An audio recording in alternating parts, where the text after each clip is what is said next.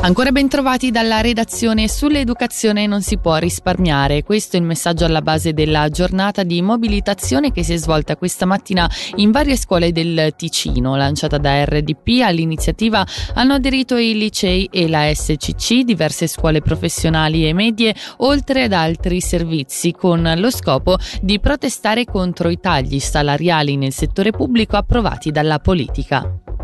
Il 2023 ha fatto registrare buoni risultati per le imprese ticinesi malgrado l'instabilità del contesto internazionale e i vari rincari. L'andamento degli affari è stato soddisfacente per il 77% delle 305 aziende che hanno partecipato all'inchiesta congiunturale della Camera di Commercio ticinese. Rispetto al 2022 l'autofinanziamento è rimasto stabile mentre sono aumentati gli investimenti.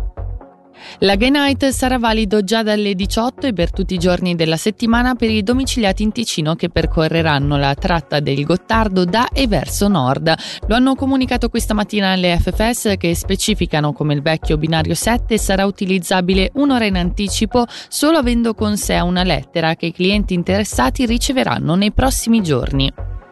Il Casino di Locarno è la miglior casa da gioco svizzera del 2023. Il premio è stato attribuito dai World Casino Awards che hanno valutato la struttura, i dipendenti, l'offerta e il servizio agli ospiti.